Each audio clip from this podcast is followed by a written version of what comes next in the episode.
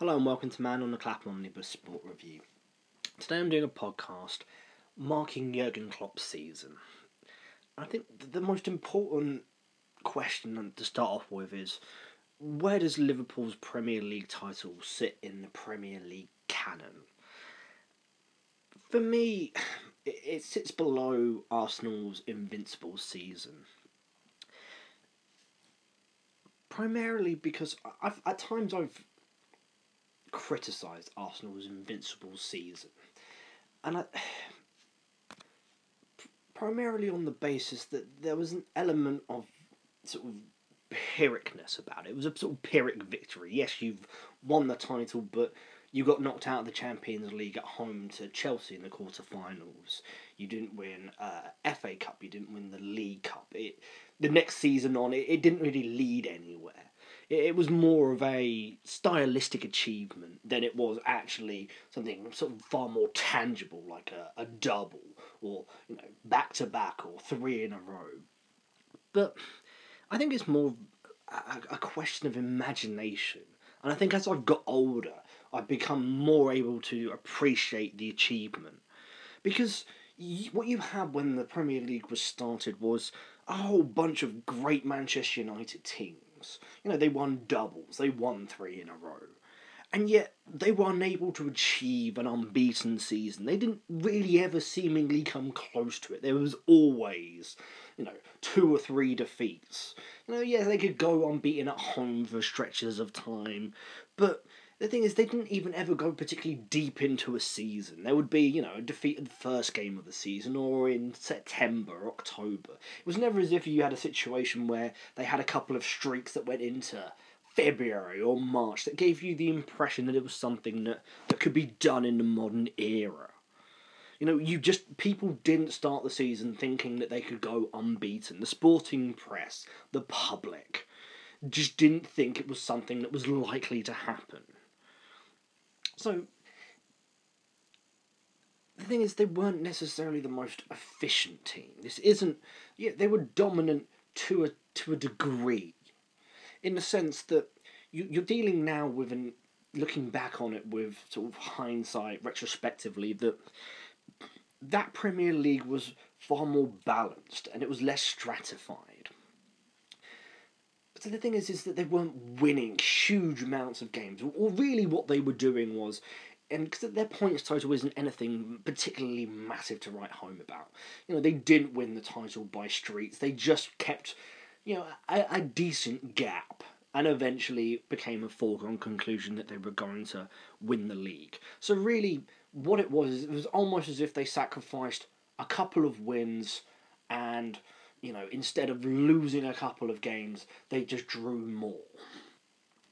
But counterintuitively, what you're talking about is that the draws show the psychological difficulty that as the streak got further and further, once you get into, once you cross the new year, once you're into February, once you get to, yeah, then then the milestone starts to sort of kick in once you get to Easter, the idea is okay, you've got lots of games in Easter. That'll be the time when if you're going to drop a game, or if there's a title race, or you know someone acting like a spoiler, a Spurs, a United, Chelsea, West Ham, all the London derbies that you have in that sort of time period, and then the media starts to kick in, and the pressure and also the fact that's also set against the title because it wasn't as if they were 15 points clear and they could just focus on being undefeated. They were still into the Champions League, well into the back end of the second half of the season.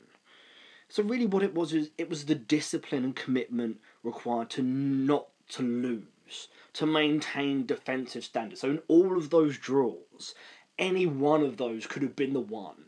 And you know, even if you're one 0 up in the 89th minute, it, all it takes is a wonder strike, a penalty, a deflected goal. The, the chances, there were so many opportunities for it to go wrong. Even at game 38 of the season, that could have been when you've. And the thing is, you're, it's never going to really happen again. It's not going to be something that happens year after year after year.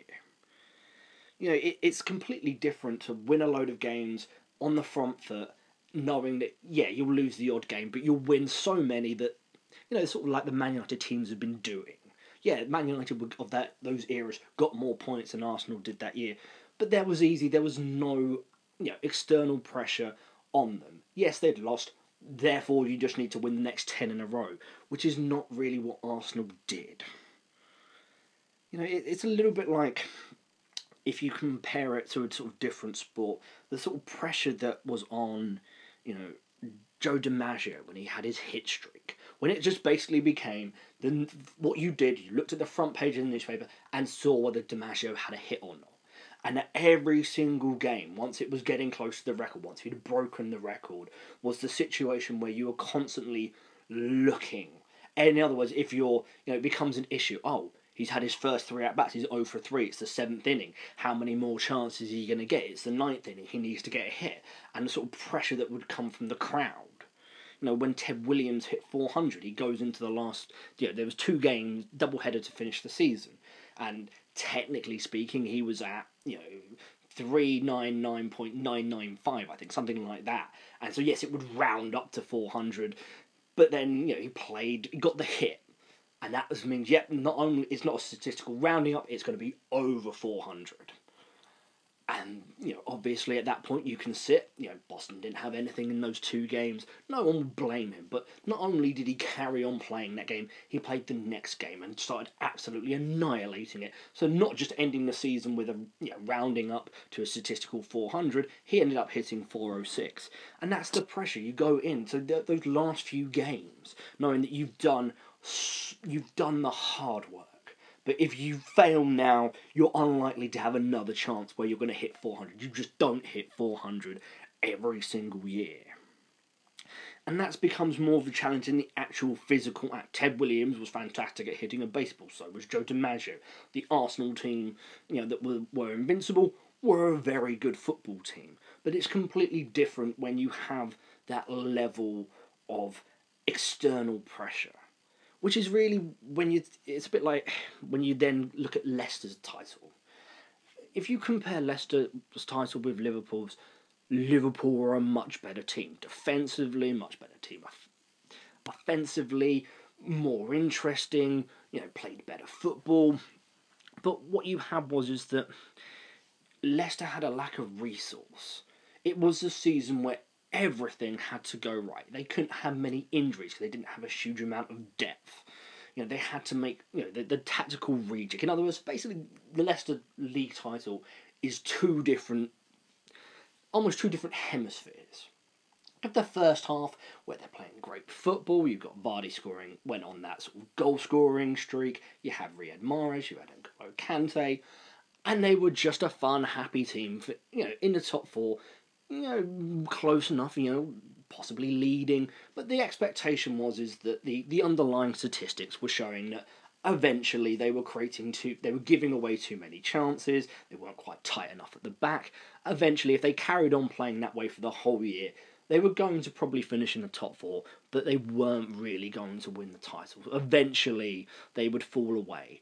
And really that's where the second hemisphere where basically Ranieri, sort of come January, basically realizes the only way we can do is if we if is if we tighten up, if we go a little bit more defensive, if we then use Vardy on the counter attack. Yes, we won't be quite as fluent, but if we just keep grinding out the results, and if everything goes our way, we could be title winners. You know, because Leicester, you had that history of all those Wembley final defeats.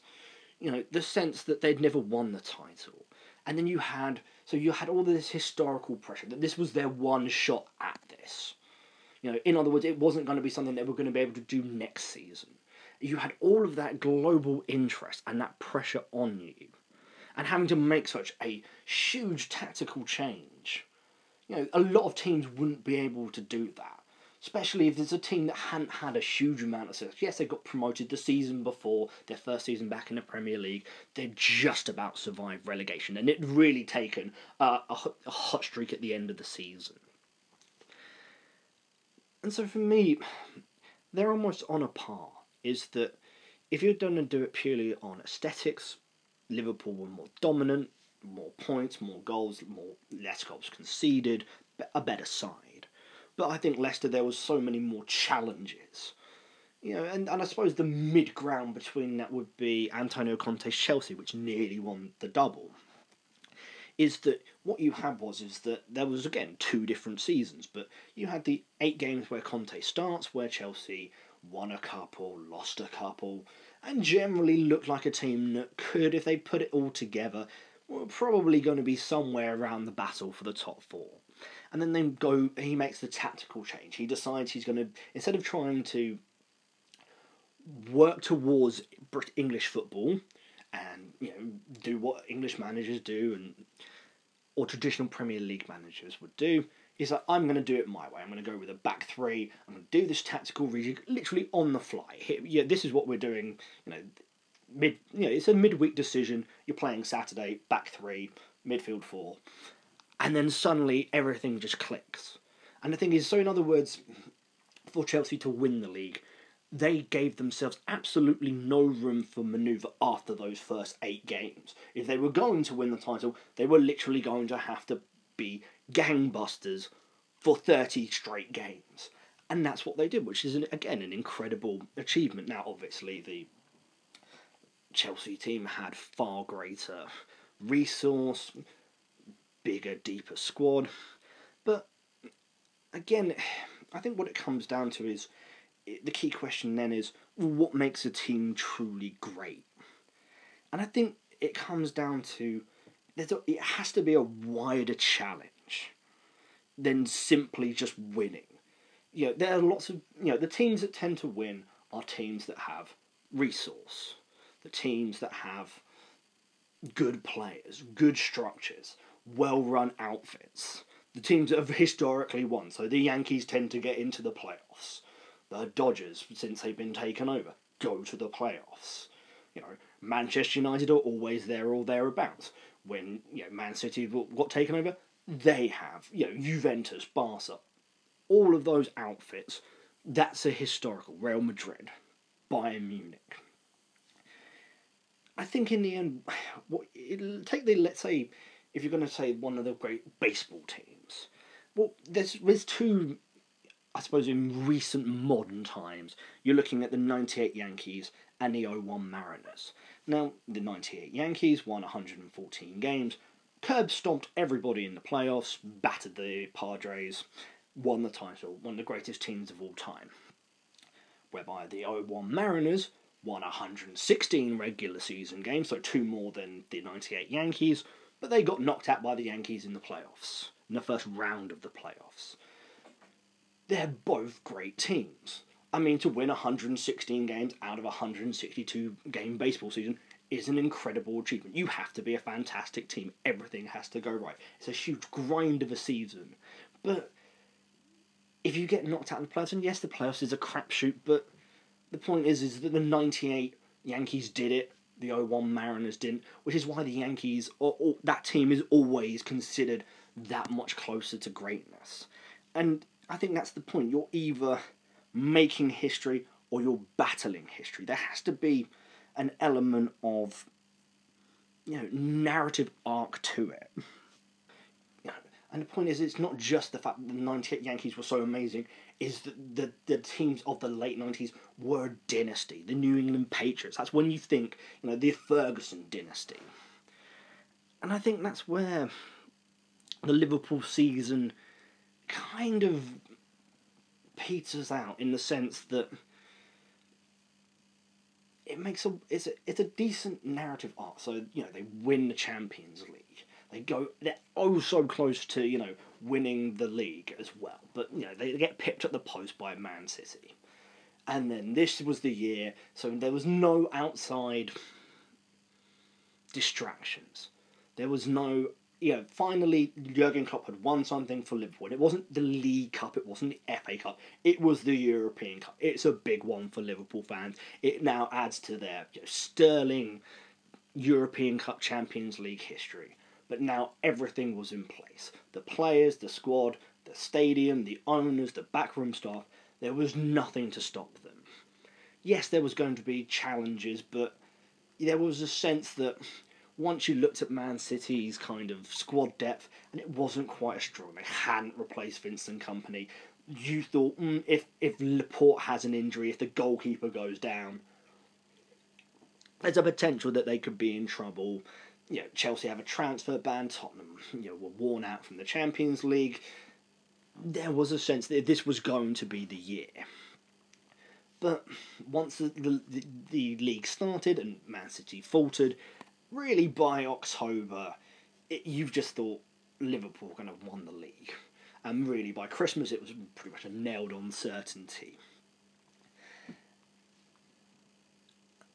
And what we have to do when we're sort of grading Klopp is we have to make sure we're marking on the curve because we're in the the age of dominance now, where you know when we're talking about the Arsenal Invincibles, when we're talking about some of the great United teams of the late nineties, you know I'm going to mention a little bit later on in the podcast the ninety nine two thousand Man United team that got to ninety points when they got to 90 points, that was that was an insane level of dominance. In other words, people were winning the title with early 70s, mid 70s. For someone to then just absolutely uh, obliterate the league to the point where you're 15, 20 points clear of everybody else in that era was fantastic. Now, if you get 90 points, that's a tight league season. Now, the point is, if you realistically want to win the title, you are looking at somewhere between 95 to 100 points. 95 puts you in the conversation, puts you into April in the, the league. 100 puts you on, you know, game 37, game 38, last game of the season, title decider kind of situation. Which is just incredible. You know, any way of getting to 99, you know, 100 points is an incredible amount of victories. You would have, you know, it's 33 wins, one draw, and you know four defeats. You know, whichever way you marry it up, even with four defeats, it means that for the rest of the season you have to be pretty much perfect. And I think what we need to sort of look into is are we seeing because now they've won the title and that was inevitable after the the coronavirus interlude you knew they were going to win the title. You knew Man City were going to drop some points. You knew that in the seven, eight, nine games left, Liverpool were going to hammer somebody. It was a foregone conclusion. You know, outside of a points deduction, they were going to have won the title. There was nothing riding on it. It was just a case of are you going to win it at home? Are you going to win it away? Is it going? Oh, as actually did happen, Man City slip up and you're actually watching it uh, on at home on TV. And yet, since they've won the title, you've had the loss against Arsenal in midweek, you had the Man City game. And I think there's a question mark to say are we seeing the gentle decline phase of this team set in? And I think there's Liverpool fans will be listening in on this saying, shit, screaming at the thing, no you know, yes, there was always going when you've had such a fantastic season. Once you've won the league title, there is an element of drop off. You know, there's going to be an element of regression to the mean. You know, they'd had so many you know fantastic results. You know, the Villa game is probably you where you know going into the last ten minutes they're losing away way Villa putting eleven men behind the ball not only did you pull out the equaliser, which happened at 89, 90 minutes, you then got up the other end again and scored in another you know, winner in injury time. You know, and and that was really a testament to the, the team's fitness and application. You know, while you can maybe argue that this season and the season before, so in other words, they're going to basically nearly average 100 points for, you know, 76 league games. And, yeah, they've won the Champions League, they've won the league, they've won the World Club Cup, and it might be the, the, you know, the side at their peak, but there's no real obvious reasons to suggest that Liverpool can't maintain this. There, there's no older players that you think are going to drop off you know, now, you know, Jordan Henderson has got better, you know, Wijnaldum, you've got room for improvement with, you know, Alex Oxlade-Chamberlain, Trent, Andy Robertson, you know, you've got Joe Gomez. Like the front three are all in their late 20s. There's nothing that really jumps out of you to suggest that, You know, you've got enough youth players coming through from what we've seen this season. You know, they've got transfer money. Yeah, the manager is set. There is no obvious issues with the squad. You know, there's no problems on the infrastructure side of things. They've got the new training ground, the ownership. You know, really, the challenge is whether the chasing patch, the chasing pack can catch up, not whether Liverpool are in you know terminal decline as an, as a team.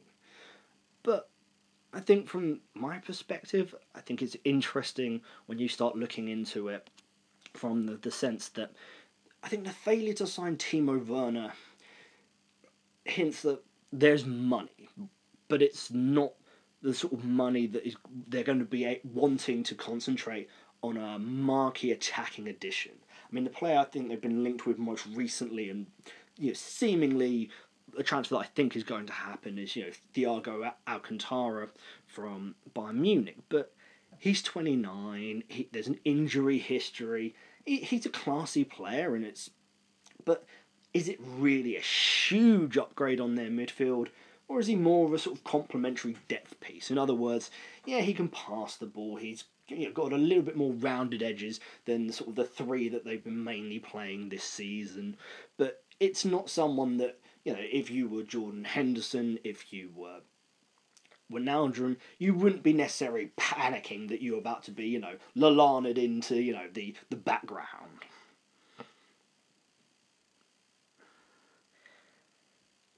I think the the fear that with this team is is that you've you've now got the the narrative arc has been almost sort of completed. You know, you've had the Champions League win, you've then had the catharsis of the title win. Then what next? You know, how can this team be challenged? It, in other words, if there's not going to be a marquee addition, is there going to be a hint of staleness? You know, the point is is that with Man City now, you have a situation where there's going to be a spending spree. You know, the ban has been overturned. The fact that you know they had a world class set of lawyers. It's not a surprise that eventually they, they've got their way. So there's going to be this huge boost from the spending spree. You know, the thing is, is that now the Real Madrid second leg for them it is just in the Champions League is just now a complete free hit. If they go through and win, super duper, great chance to, you know, win the Champions League and finally, you know, take City to that level. If they get knocked out, let's say Real Madrid come up with a wonder performance in the second leg, you've then got next year, you don't have the ban, you've got all of this money, you can definitely improve. There's room for improvement in Man City if you get another defensive midfielder in, if you get another couple of defenders, even another attacking player, you're you're going to be better. You and the you know, the the ceiling for this team could be hundred plus points. Know, there's nothing to stop you know, and the fact that they've had these these dominating stretches, the, the sense that they've got better in Europe, they could really just try. They could go for a quadruple. There is really nothing to stop that team doing that. They have all of the pieces then necessary you know you you're going to have a huge amount of expectation coming out of you know Stamford Bridge because you know, they've made the Werner signing, which is the signing that really the the the intimation was is that Werner was considered, you know, someone who could definitely challenge the front three. In other words, whoever they, if they were going to sign someone, it would have to be of that level of quality, and that's something that Klopp would have loved to have got. But they have, they didn't even really get into, you know, they basically pulled up as soon as they found out that Chelsea were willing to throw you know idiot money at it. So there's going to be a sense of improvement in You know, Manchester United are coming up. They're going to spend some coin as well. And, you know, their players have, you know, finally sort of hit the straps. You've got Greenwood, you've got Martial, you've got Rashford, there's definitely going to be, you know, they they're going to have improved. Hell, you've even got Spurs with Mourinho, you've got Arteta at Arsenal. It's going to be probably a much more stronger, you know, you've even got Leeds coming in with Bielsa. It's going to be probably a more competitive Premier League next season than this year. And the point, so really, at the moment, what you're saying if you're Liverpool is that you're going to be relying on a superior understanding And th- there's advantageous elements to that because you're going to have an abbreviated pre-season. In other words, we're just going to have literally finish the season in late July. You know, a couple of teams are still going to be playing, you know, playing around in Europe, and then a few weeks we're all going to be back for a very short, very truncated. You know, you're not going to have those long sort of pre-season trips to America or Asia or Australia. It's going to be quite. It's going to be a bit old school. It's just going to be really the training ground, a few local friendlies, and then you know basically start of September, you're off and running. So you know the problem that Lampard's going to have really is that you know Werner, possibly if they sign Havertz, Ziyech, is going to be a, a quick turnaround but even that, there's still there's going to be an element of a sense of stasis. You know, their last meaningful game was really Atletico Madrid in March. You know, you there's been mistakes. You know, against City and against in, against Arsenal. And really, I think there's an abiding sense that this season was really the peaks in terms of the squad depth, injuries, form. There was the late goals the unstoppable sense of momentum, the absence of defeats, you know, the consistency and overall balance of the team. You know, it, it's it's intrinsically unsustainable to maintain such standards. That's the thing. The, the window for a truly a truly elite seasons they're vanishingly small. I mean, you, you know, take the you know the, the, the two thousand Manchester United team they were they were much more dominant in the league than their 98-99 counterparts. But it doesn't take away the fact that the the 98-99 treble winning United team, you know, they were under far greater pressure and they produced a a true season for the ages. And I just don't think that Liverpool's Premier League title winning season matches up. You know, the 99 treble team faced exhaustion and they faced challenges on all fronts that Liverpool didn't face. Liverpool really played their reserve teams in the cup this year, didn't really give much thought at all to them. Even the United 99 treble winning team reached the quarterfinals of the, the League Cup. And you know they beat, yeah, they lost to Spurs, who eventually went on to win the tournament. And even then, I remember at the time beating Man United, even if it was you know, pr- you know, primarily their reserve team, it was still a great result. The team still had to play really well at their best to even you know, well, not narrowly beat them, beat them three one, but you know they were down to ten men against a great Arsenal team in the semi final FA Cup semi final replay, and it required extra time. You know, you'd had the situation. Not only were they you know, battling against Arsenal in the FA Cup in the league, and that was just huge momentum. If you lost that game, the possibilities you might not win the league. That might have been the the, the, the bit that pushed Arsenal to win the league. And maybe United drop off. Maybe that was the time when they might have just said, look, we've won the league so many times, but we've never really, you know, this may be the year that we focus on the Champions League. Maybe if you win the Champions League and the FA Cup, uh, and the thing is, is that you look at it, you, you, they were hampered by suspensions in the final against Bayern Munich. They were generally outplayed. You know, you had this epic semi-final with Juve. It was the you know the second leg at the Delle Alpi, where it was basically Roy Keane versus you know the Stadio Delle Alpi. You know the history, you know the fact that Juventus were you know considered it for long periods of time the prime European team you know, Serie A was still, you know, at its not quite at zenith, but it was still considered the sort of gold standard European league. You know, you had United's recent history of that period of time of falling short when they lost to an upstart Dortmund team in '97. You know, the sense just people didn't imagine in 1999 that you could win the league, the FA Cup, and the Champions League. You just people just didn't imagine not only that it could happen, or that you know that a Spanish team could do it, or that an Italian team could do it. No one, you know, that if it was going to happen, it was going to be maybe one of those out, one of the country, you know, maybe a Real Madrid or a Juventus or an AC Milan. I don't think there was an expectation that there was going to be an English team that was going to be the one that would do make that achievement. The sense that English teams generally won the Cup Winners' Cup, or they had a bit of a UEFA Cup run. They generally hadn't made a huge dent in the Champions League. And also the, the, the wider sense that in utilising the full extent of their squad, you know, Ole, Teddy, Dwight Yorke, Andy Cole, you know, you know, Ronny Johnsen, Henning Berg, you know, Phil Neville, all of those kind of bits and pieces, even Jesper Blomqvist in the final. You know, the fact that Ferguson was really forging a new trail. You know, the teams that were great before then, the you know, Johan Cruyff Barcelona, Arrigo Sacchi's AC Milan, Marcello Lippi's Juventus, mm, they didn't have that level of squad depth. They had talent, but they didn't utilise it. They didn't need to.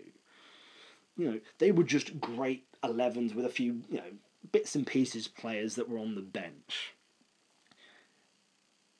And the thing is that you're dealing with a situation where the Coppa Italia and the Copa del Rey were just relatively unimportant in comparison with the FA Cup. And in those domestic structures, they didn't have a third, uh, you know, a League Cup.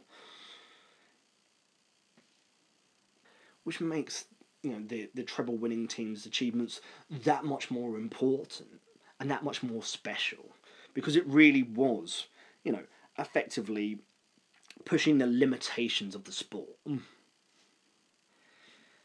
So I suppose the question is is whether Liverpool's title win whether you personally believe that this season was their magnum opus that that it was the culmination of years of Klopp assiduously, you know, inculcating his football philosophy at Melwood. In other words, yeah, the, the, the early Jurgen Klopp teams weren't you know, weren't great because the squad he inherited had weaknesses, it had flaws. But he just spent years that if they were whatever he had, he was going to work with and he was going to teach them his way of playing. And either you followed that, if you didn't, you were out. Sakho, gone. You know, you just dropped off the face of the earth. Wherever you go, it doesn't matter. It's just not going to be here.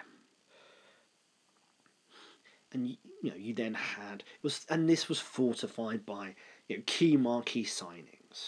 And so, really, as I've said, it produced an unparalleled stretch of winning over the past couple of years.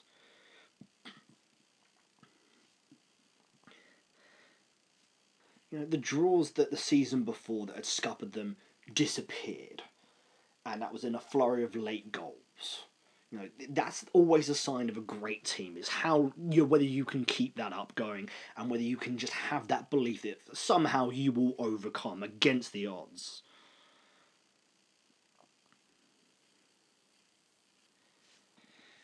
But it's important that we set this against you know the backdrop of dominance across the continent you know, whether that be at PSG, Juventus, Real, Barca, and Bayern Munich. They've all smashed their respective records for league points in a season. So really, there's no surprise that this is the same trend as as you know come into the Premier League. You know, really, what from October onwards, Liverpool were out right favourites. Man City were fatally flawed defensively. They were never going to pull up the sort of run that they would need, which would be sort of like 18, 19 wins out of 20. You know, they just didn't have the defensive depth. There'd been a drop off.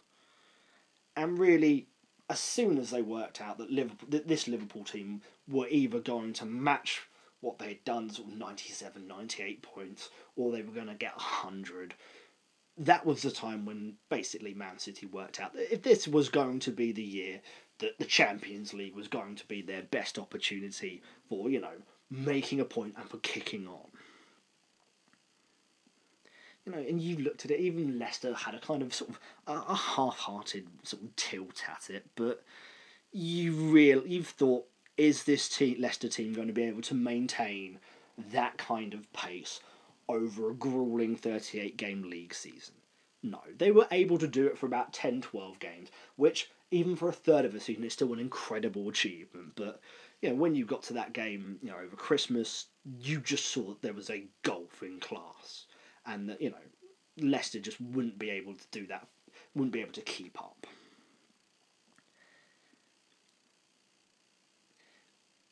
And I think the underlying statistics all sort of showed that Liverpool's winning run was really in some ways a, a sort of short term spike in cluster luck. In other words, their expected goals, their expected points seem to basically say, yes, this is a really good team that is currently right now, whether you call it form, whether you call it luck, a combination, was just outperforming the, the underlying kind of metrics, what sh- they should be getting.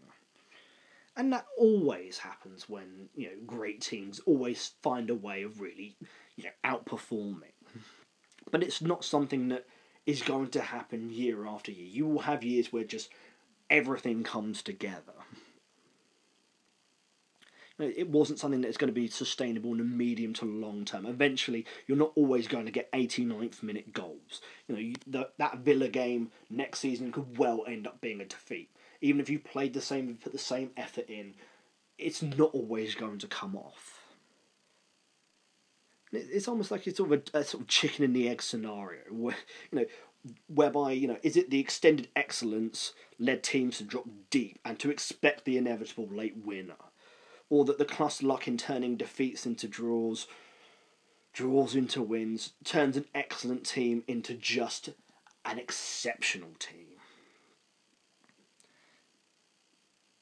So I think what this asks is really sort of two questions. Was this season Liverpool's opportunity for a 1999 type season, a treble winning season? And you look at it, the decision to play the crop of younger players in the League Cup was rewarded with that thrilling win over Arsenal. And you could understand that there was a chaotic period of league play, there was the travel to Qatar. You could understand why they made that decision. Yes, in October we all thought Liverpool were going to win the league, but I can understand why they felt the need not to take idiot risks, not to leave the door even a crack open. Yeah, I can understand that. Yet, by the time they played Villa, I think this had abated. This wasn't, you know, that fear was, you know, unfounded. And the policy was unchanged, and it was kind of a limp exit. I mean, it, they just, you know, Villa won fa- fairly easily. And yeah, the FA Cup was really a similar story. You know, you had the encouraging win over Everton with the young team, and you could understand why because you'd had the Christmas period, lots of games back to back. You know, you still were kind of coming down a little bit from the you know, Qatar. You again, if you can get away with it, and they did. I mean, in the first sort of 10, 15 minutes of that Everton game, Everton probably had you know more than enough chances to be two, three nil up and have the game put to bed. And it was a classic sort of example where a team, because Everton have had such an awful record at Liverpool, against Liverpool in general, and specifically at Anfield, is that they just didn't quite have the the application. In other words, they had all the advantages. They were older, you know, fitter, more experienced against a sort of relatively callow Liverpool team.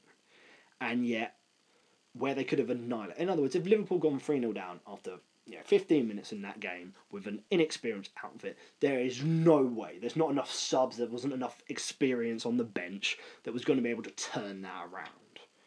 And no one would have complained because Liverpool had put out a weakened team. But once they hadn't taken those chances, you know, effectively, they, you know, Everton never quite managed to get their heads back in the game. And as soon as they, you know, the, the young kids scored that wonder strike, Everton really kind of just fell apart. But then you then had by the time you had the Shrewsbury game, you know, they were nailed on to win the title. And they were really lucky on that day not to be knocked out there and then.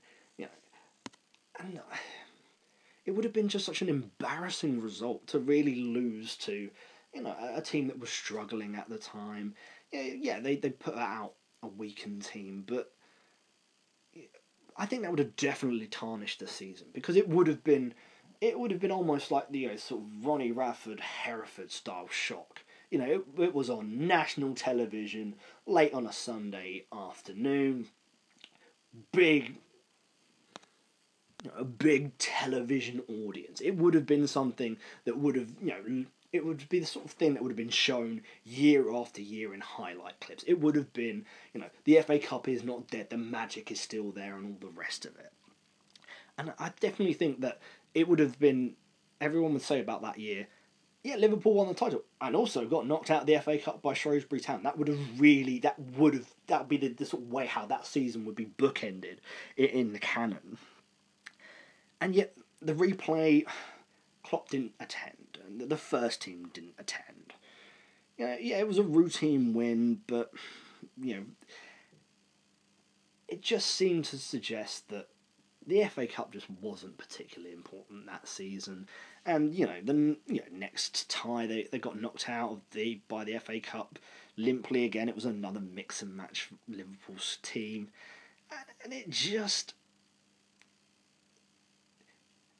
it just never really got going. I remember watching that game, and you just sense that you know they, they, they kind of brought on Firmino, they brought on a couple of other players, but they just didn't really. You know, they just, they were sort of going through the motions, I think. And you you think, well, there was no pressure on the league; they would already won that. You know, they had you know hadn't had a particularly you know, manically difficult Champions League in terms of the group stages. You know, so they didn't have any pressure that the, the treble winning United team had. And they had exactly the same amount of sort of resource that, you know, the Man City team that won the domestic treble did. So why couldn't they have put in more effort? It's, you know, why did Klopp not prosecute this season with, to my mind, greater accuracy? I think if you start comparing the, the treble winning United team with this year's Liverpool team, I think there's there's a golfing class in terms of the teams played and results. You know, in the group stage of the Champions League, United faced a really strong Barcelona team. You know, they played Juventus in a sort of epic two-legged semi-final. You know, you have Bayern Munich in the final, who were close to their peak. And the thing is, they were able to get defining results away from home. The three-all draw at the Nou Camp, the uh, you know Delle Alpi, where you know they were behind. You know they literally, you know Roy Keane was absolutely at his zenith. And yet, you know if you look at Liverpool even last season, you know when they won the Champions League, their defining result was the destruction of Bar- Barcelona at Fortress Anfield. Yeah, if we're going to look at this result retrospectively it's a dysfunctional Barcelona team, you know, really mired in an inexorable decline.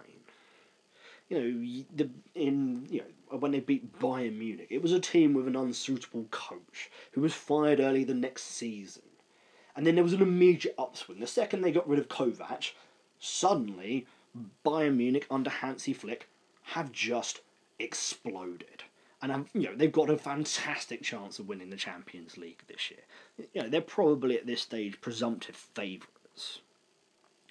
You know, you, you know, in the final you had a Tottenham team whose players and coach were exhausted. The manager, you know, coach and manager was sacked early the next season. You know, even when you consider the final and, and the, the run at the Club World Cup, it's it's really notable the lack of a standout performance.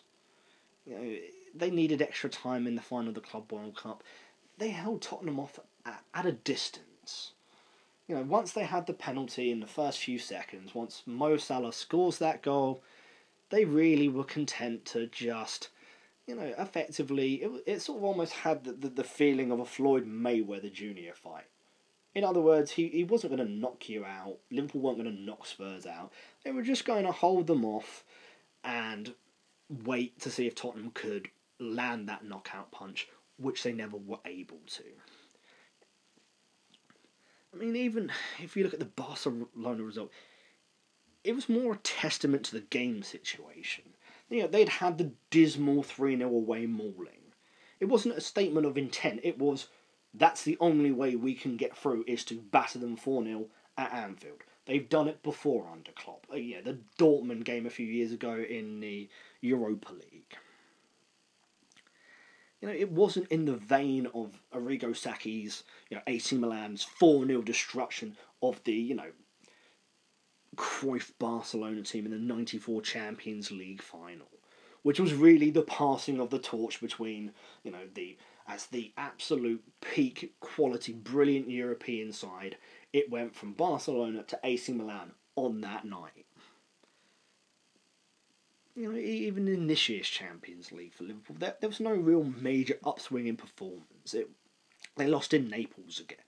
You know, they spurned a 3 0 lead at home to you know, RB Salzburg and they required a late second half winner. You know, and it, it culminated in a really strangely muted sort of second round exit to Atletico. You know, with a standard narrow away defeat, and really paired with this the first failure of Fortress Anfield in the Klopp era. The first time that they had just you know they did all the pomp and circumstance. They had all of the you know the atmosphere at Anfield. They had the, the flags. They had the expectation was is that you know Atletico had dropped off from where they had been when they got to the final lost both times against Real. You know that the stalwarts of the first great Diego Simeone team had all moved on. They spent some money, but you know there, there wasn't it wasn't quite an El Cholo team, and yet really they just you know they showed fight determination they showed they had something on the break. And, and Liverpool never really got going. Had a couple of opportunities, but the back door was always half open. And it's no real surprise that they got knocked out because over the two legs, Atletico deserved it. But I think what was interesting was really the relative lack of dissension from the Liverpool fans. You know, the domestic Liverpool fans and internationally. So I suppose some of this can be really put down to the narrative formed in the aftermath of the Madrid victory. You know, as I've said, it's almost like a precursor to an all-out assault on the league. You know, that had become the obsession due to you know obviously the thirty-year gap in titles on Merseyside.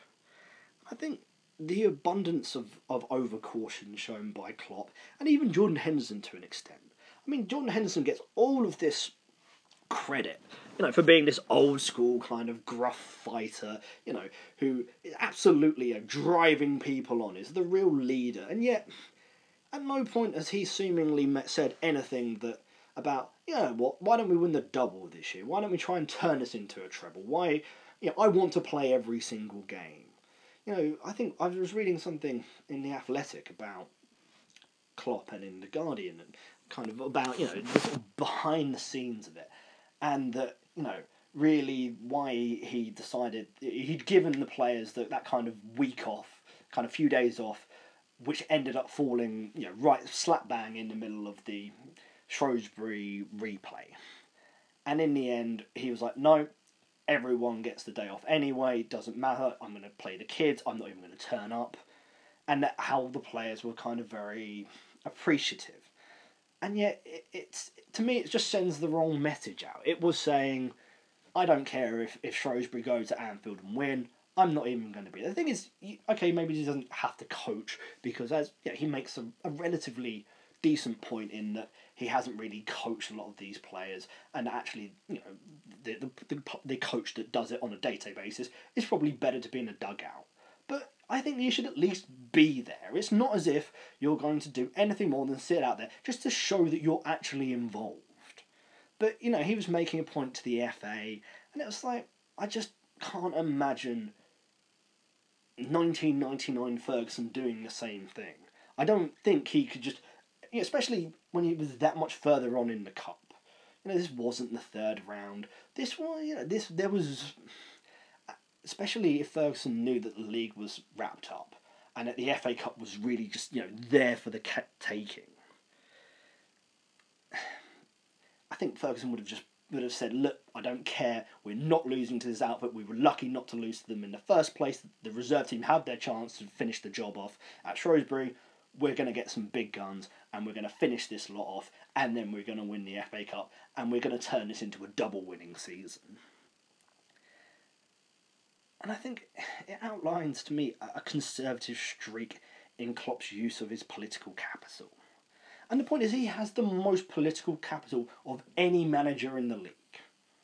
You know, nobody else is as beloved. I mean, yeah, you might say Eddie Howe, but there's going to be people, you know, dissent in the ranks if they go down. you know, Sean Dyche, yeah, but the same point is is that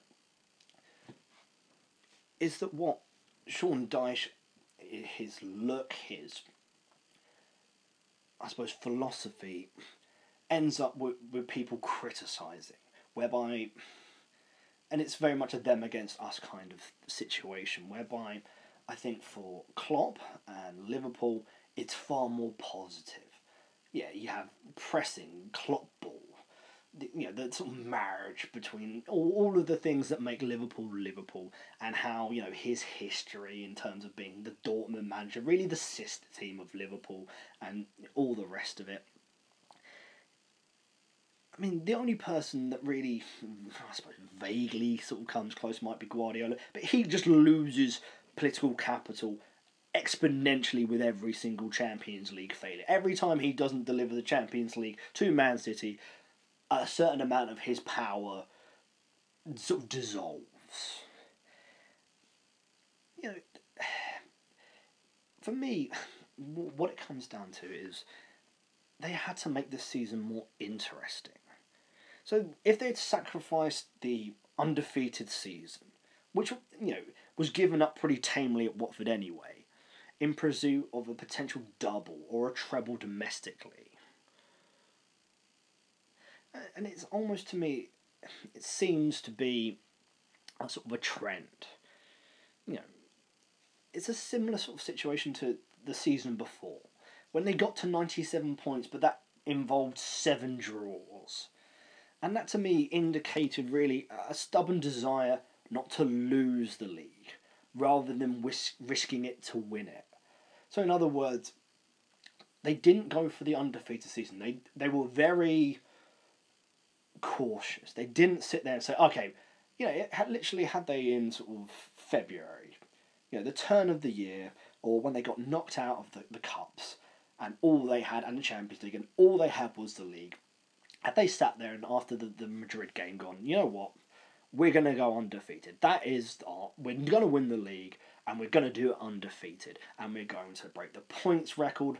We're going to basically smash the invincible season and we're going to smash the points record. That's what we're going to do. Anything that, if we don't do that, then we have failed in some way.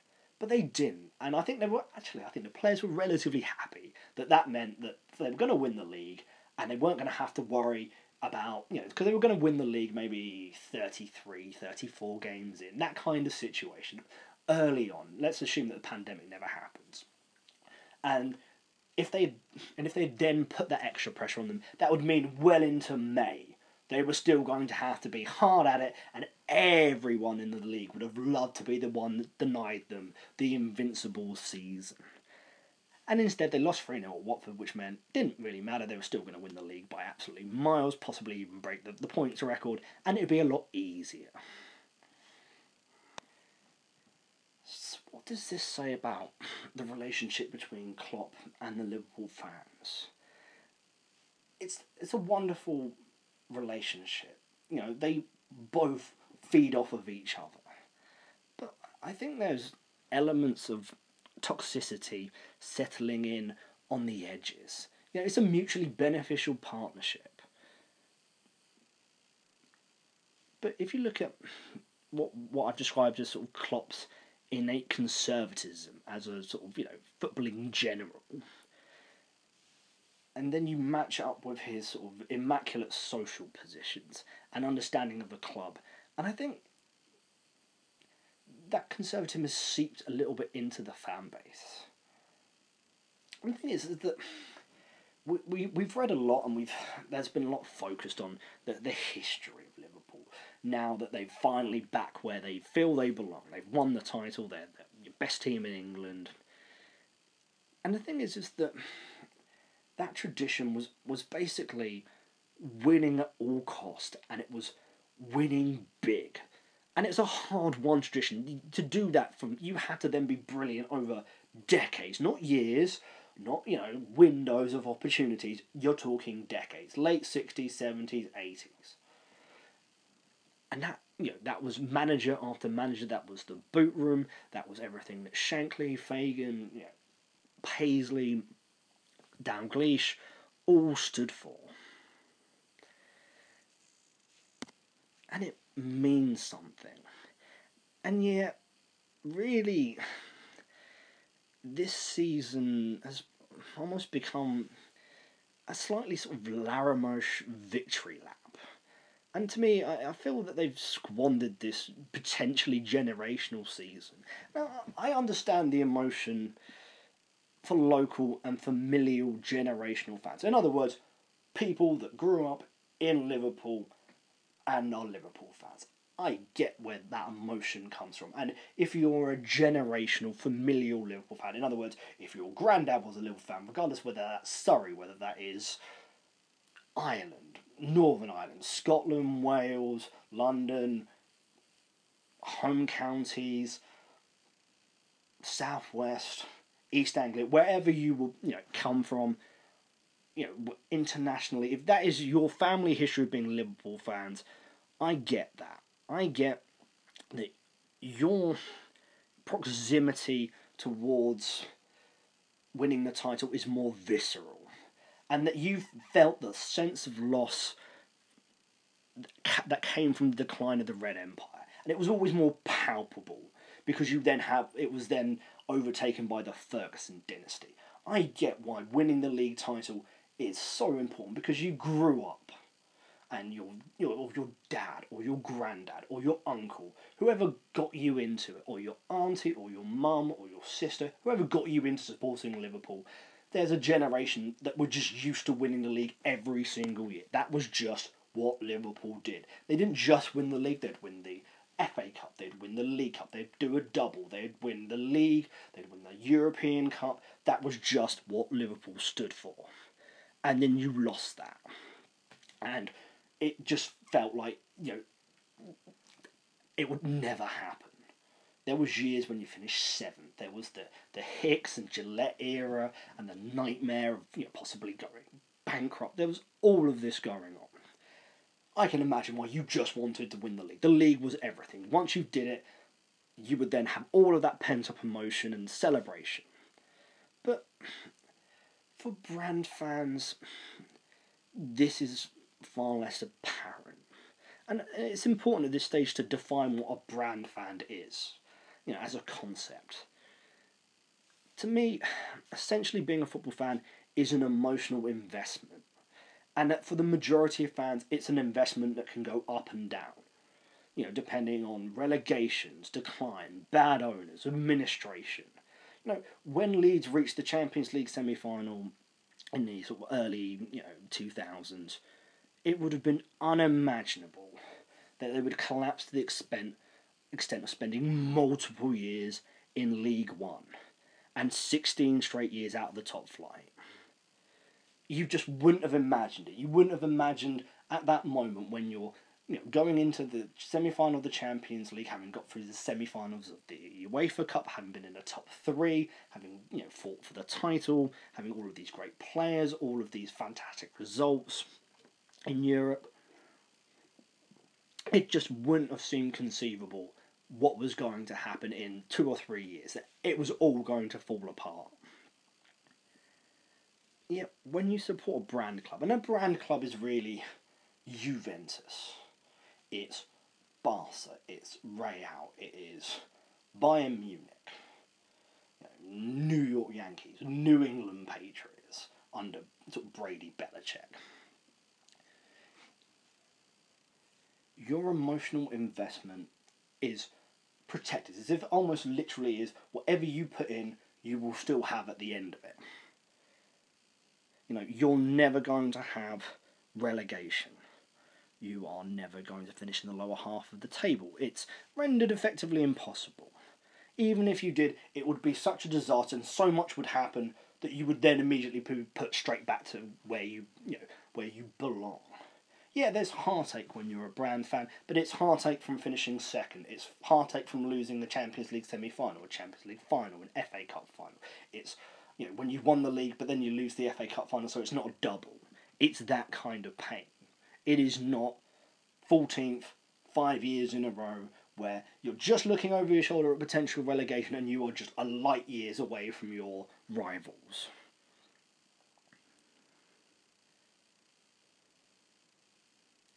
You know, it doesn't make brand fans aren't any less of a fan. But what it needs, what happens is it fundamentally changes the nature of that fandom. And the best and classic example is Manchester United fans with Sir Alex Ferguson. You know, their demanding need for continuous, continual silverware effectively placed pressure on him to deliver. In other words, it was, What have you done for us lately? Oh, you won the league. That's great. Did you win the league the year before? Have you won it three years in a row? Can you win it four years in a row? If you haven't, why haven't you won it four years in a row?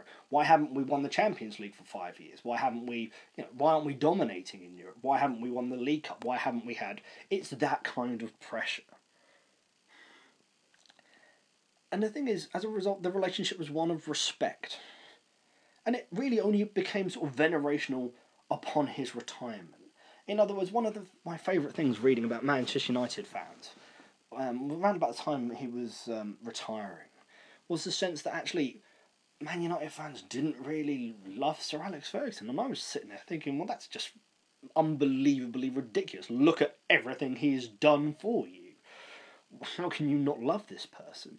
And it, it's an interesting dynamic. It, and I've always wondered whether it was partially because, in some ways, the success was almost more about Sir Alex Ferguson than it was Manchester United. And so when you took Sir Alex Ferguson out, then the last few years for Manchester United have been an absolute, not a disaster, but it's just, they've just gone down a, a notch and for a lot of United fans, there's that kind of horrible sinking feeling that they're about to go through what Liverpool fans have gone through for the last 30 years. That, you know, winning a title may well be 10, 15 years into the future.